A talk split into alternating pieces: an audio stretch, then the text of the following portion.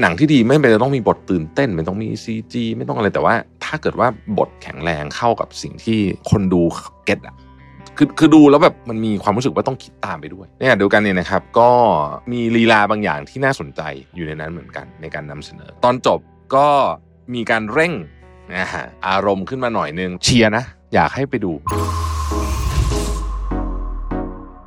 Mission to the Moon. Continue with your mission. มุ่งสู่ความสำเร็จของปีนี้ไปกับ Life by Design คอร์สที่จะพาคุณไปพิชิตเป้าหมาย และวางแผนชีวิตที่สมดุลไปกับผม รวิทย์หานุสาหะแล้วพบกันนะครับ สวัสดีครับ ยินดีต้อนรับเข้าสู่ Mission to the Moon Podcast นะครับคุณอยู่กับรวิทย์หานุสาหะครับ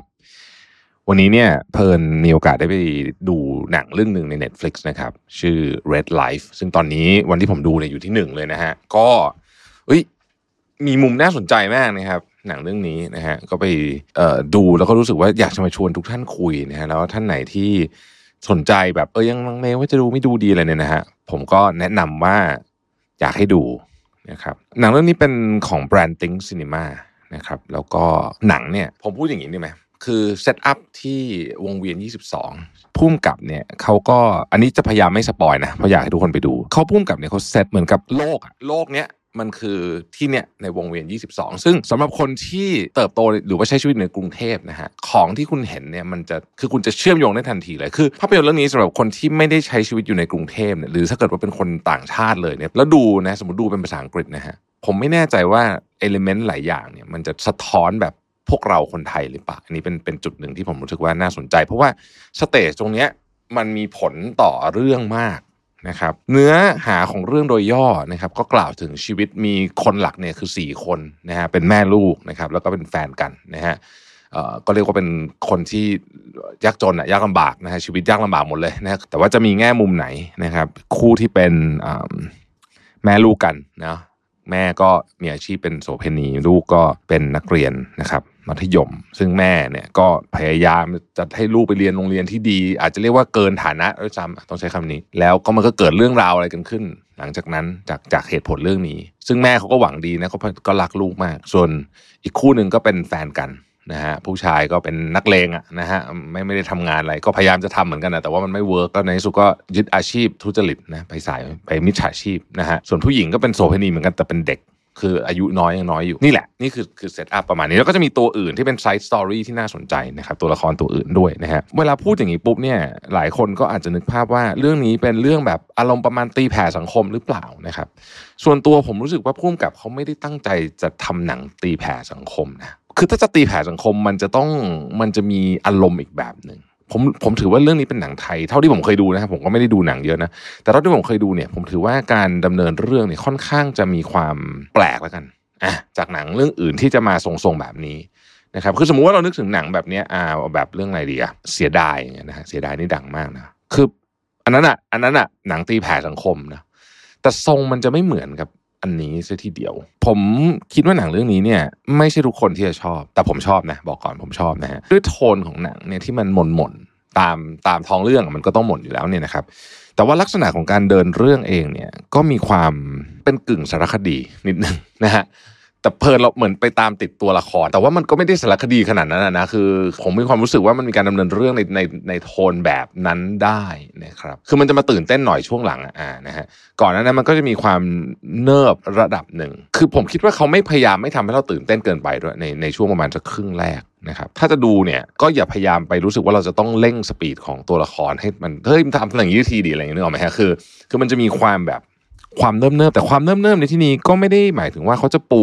background ให้แบบแน่นเหมือนเหมือนเหมือนบางเรื่องที่แบบโอ้โหปูนะ background แน่นแน่นแน่นอันนี้ก็ประมาณหนึ่งเราก็จะต้องมีการผมใช้คำว่าตั้งสมมติฐานของสถานะของตัวละครนั้นอยู่ระดับหนึ่งด้วยนะครับแล้วบางจุดมันก็จะมีจุดที่แบบไม่ค่อยสมเหตุสมผลเท่าไหร่ในความรู้สึกของเรานะครับแต่อันนี้คือมองจากมุมของเรานะซึ่งแน่นอนว่า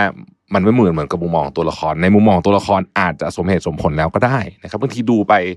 หลายคนก็จะแบบหงุดหงิดนิดนึงตรงนี้นะไอไอไอแบบทำไมตัวละครตัดสินใจทำแบบนี้ตัดสินใจทำแบบนี้เพราะอะไรเนี่ยบางทีมันจะมีมุมแบบเฮ้ยแต่พอเรากลับมาคิดอีกด้านเฮ้ยมันมันเพราะว่าเราเรามองจากมุมเราไงซึ่งจริงแล้วเนี่ยเราก็คือมองจากมุมตัวละครเขาอาจจะก็อาจจะเป็นมุมที่ถูกต้องแล้วก็ได้นะครับเพราะว่าผมเข้าใจว่าทางผู้กำกับและและคนเขียนบทเนี่ยเขาลงไปในพื้นที่จริงแล้วพูดคุยกับคนเยอะมากนะฮะก็ก็น่าจะมีมุมที่ที่เอามาจากการสัมภาษณ์คนในพื้นที่ด้วยนะครับ ถ้าพูดถึงแก่นหลักของเรื่องนี้ ผมคิดว่ามันคือสามอย่างหนึ่งคือความฝันนะฮะสองคือความรักนะครับสามคือความพยายามที่จะขยับชนชั้นทางสังคมได้ไหมใช้คำนี้ได้ไหมนะฮะคือคืออย่าอย่าดราม่าผมเลยนะคือผมพูดจากเนื้อหาของหนังจริง สิ่งที่มันน่าสนใจมากเกี่ยวกับหนังนี้ก็คือว่าพอคุณเห็นความพยายามในการขยับของตัวละครเนี่ยนะครับ แล้วแล้วตอนจบเป็นยังไงเดี๋ยวไปดูเอาเองนะแต่ว่าการพยายามขยับของตัวละครเนี่ย แล้วมันแล้วพุ่มกับเขาเดินเรื่องออกมาให้มันจบแบบเนี้ยนะฮะผมเชื่อว่าหลายคนอาจจะรู้สึกยังไงสักหน่อย แต่อันนี้ อันนี้ อันนี้ไปดูเองนะแต่ผมเนี่ยรู้สึกมากเลยว่าไอ้การความพยายามขยับของตัวละครเสร็จแล้วขยับได้ไหมเนี่ยนะฮะมันก็เป็นประเด็นที่ที่น่าสนใจเหมือนกันนะว่าว่าทำไมเขาถึงตัดสินใจให้มันจบแบบนั้นนะแต่แต่โอเคแหละ มันก็มีมุมที่ดีและไม่ดีนะครับ โอ้ยพูดมากเดี๋ยวสปอย อะในมุมของ ของความรักมั่งนะฮะคือหนังเรื่องเนี้ยพูดถึงความรักแบบไม่ไม่ได้พูดออกมาตรงๆ แต่ว่าหมายถึงว่ามีการใช้ความรักเป็นเป็นตัวดำเนินเรื่องในฉากหลังเนี่ยเยอะมาก ทีนี้ผมชอบมุมนี้ตรงที่ว่า เวลาดูดูหนังมันจะสะท้อนมาใช่ไหมฮะคือความรักของเราที่เราคิดว่าเรารักเขา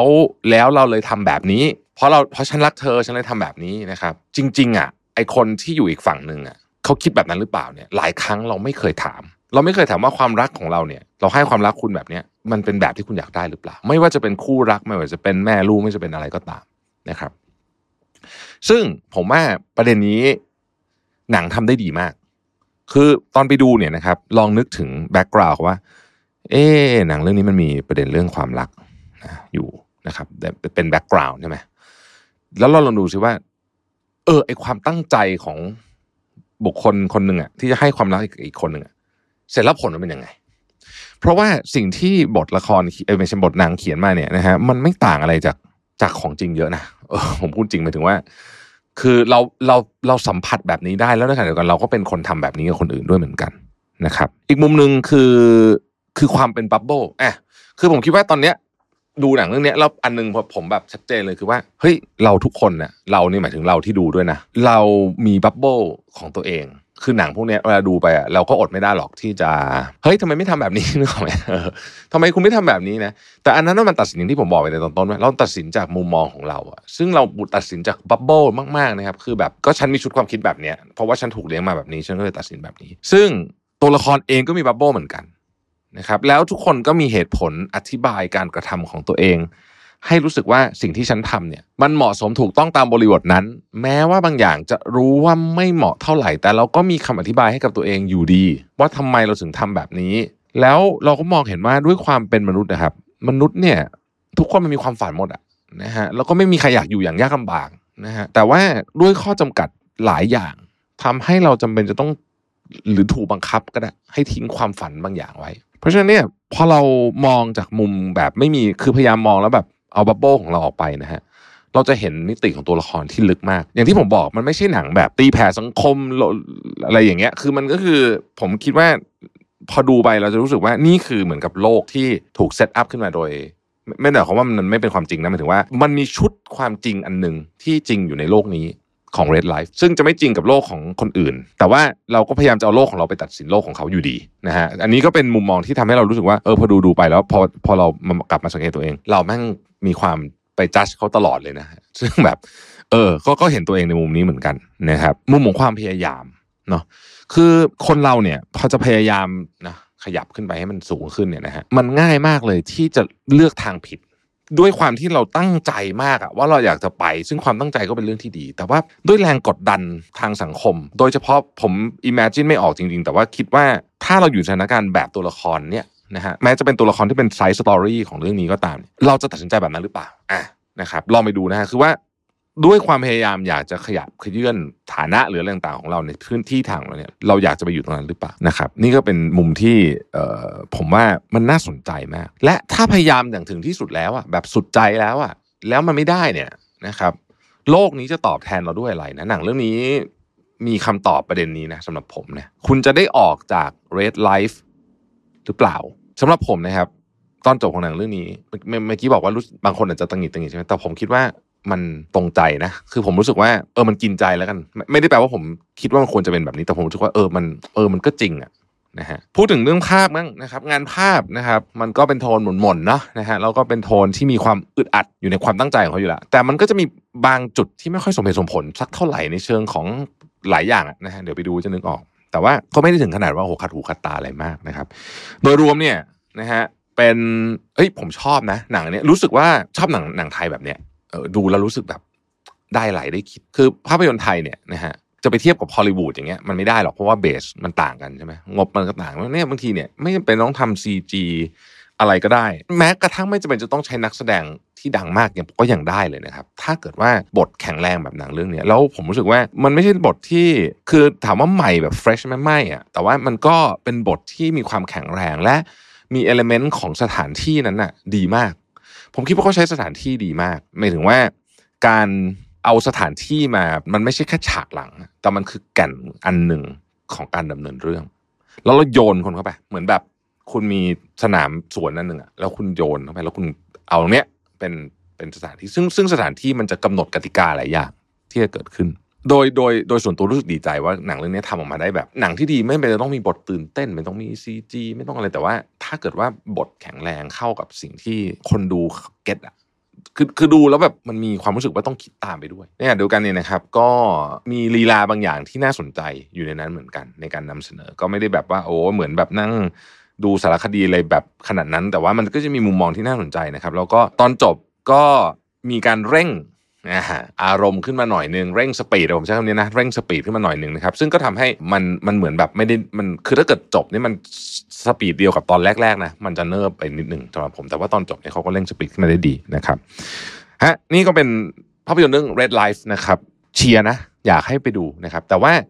ต้องดูแบบไม่เล่นมือถือเออเพราะมันจะมีจังหวะบางอันที่เขาจะทอดให้มันมีความเอื่อย มีการโชว์อารมณ์ของตัวละครอะไรเงี้ยถ้าเกิดคุณเล่นมือถือไปด้วยนะ มันก็จะมันไม่ได้นะฮะคือนี้เป็นหนังที่ต้องต้องต้องตั้งใจดูแล้วก็ต้องอินไปกับเรื่องราวด้วยนะฮะถึงจะถึงจะสนุกสนุกสนุกสนุก ผมว่าดูแลหลายท่านเนี่ย จะได้อะไรเยอะเลยทีเดียวนะครับมาคอมเมนต์กันหน่อยนะฮะว่าดูแล้วชอบไม่ชอบยังไงบ้างสำหรับท่านที่ดูแล้วนะครับ ขอบคุณที่ติดตาม Mission to the Moon นะครับ สวัสดีครับ พบกับรายการสามพันศาสตร์ที่จะพาทุกคนมาท่องในโลกของสารพันศาสตร์ที่ว่าได้เรื่องความสัมพันธ์ เจาะลึกคำถามเกี่ยวกับชีวิตของผู้คน และไขข้อข้องใจไปพร้อมกับผู้เชี่ยวชาญ ออกอากาศทุกวันพุธเวลาสามทุ่มตรง รับชมได้ทางช่อง Mission to the Moon